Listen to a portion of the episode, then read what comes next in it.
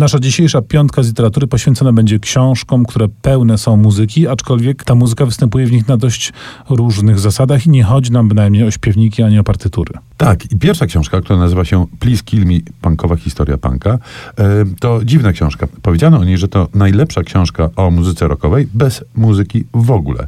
To książka, która jest skomponowana z wypowiedzi kilkudziesięciu osób, które uczestniczyły w punkowej, tudzież protopunkowej rewolucji, głównie w Nowym Jorku, mm, a została skomponowana przez e, dwóch dziennikarzy e, muzycznych, przez Gillian McCain i Lexa McNeila.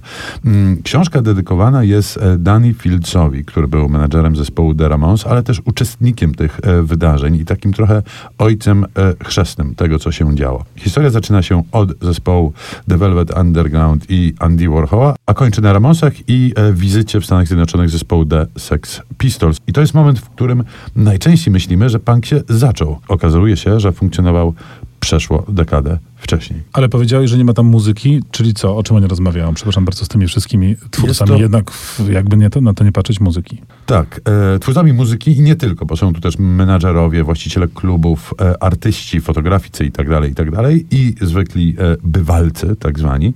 I jest to książka niewyobrażalnie wprost plotkarska. Tak przeczuwałem, że twój zachwyt musi z czegoś Chciałoby się powiedzieć, że to jest taka społeczna historia punka. A więc kto, co, z kim i dlaczego. To są główne tematy tej książki, ale za nich i za tych opowieści jawi się nam Nowy Jork, który też jest bohaterem tej książki. Nowy Jork, który jest zupełnie innym miastem od tego, którym jest dziś. I dzięki temu, że tych wypowiedzi mamy tak bardzo, bardzo, bardzo dużo. Często te opowieści są ze sobą sprzeczne, bo każdy zapamiętał je trochę inaczej. Mm, wyłania się nam nam obraz nie tylko miasta, ale i tej konkretnie muzycznej sceny, którą możemy poczuć bez przenoszenia się w czasie, z czym w dalszym ciągu są pewne problemy. No, zmieńmy klimat muzyczny. Ja nie wiem, punk muszę powiedzieć, nie do końca do mnie przemawia. Chyba jednak wolę bluesa i bluesowy nastrój wprowadzi nas może powieść Białe łzy Harry'ego Kunzru.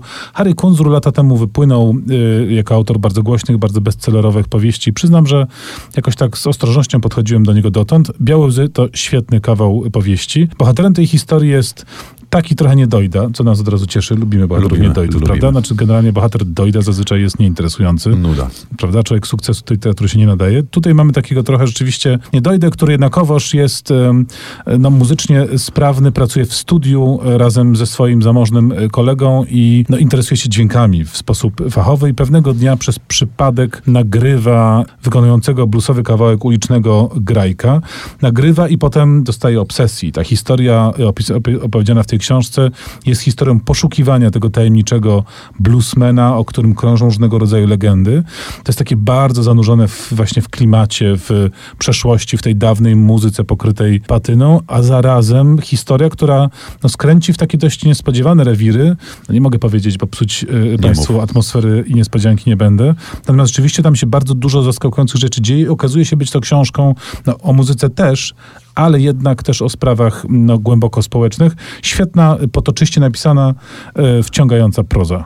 No i tak nam wyszło, że nie tylko dla bluesmenów, nie tylko dla punków. Dwie książki muzyczne z społecznymi wątkami w tle. Zanim przejdziemy do drugiej części piątki, pozostańmy w nieco bluesowych klimatach. Blues Brothers. Tam bluesa wprawdzie za dużo nie było, ale posłuchajmy doskonałej Arty Franklin i jej doskonałej i dającej do myślenia piosenki pod tytułem Think.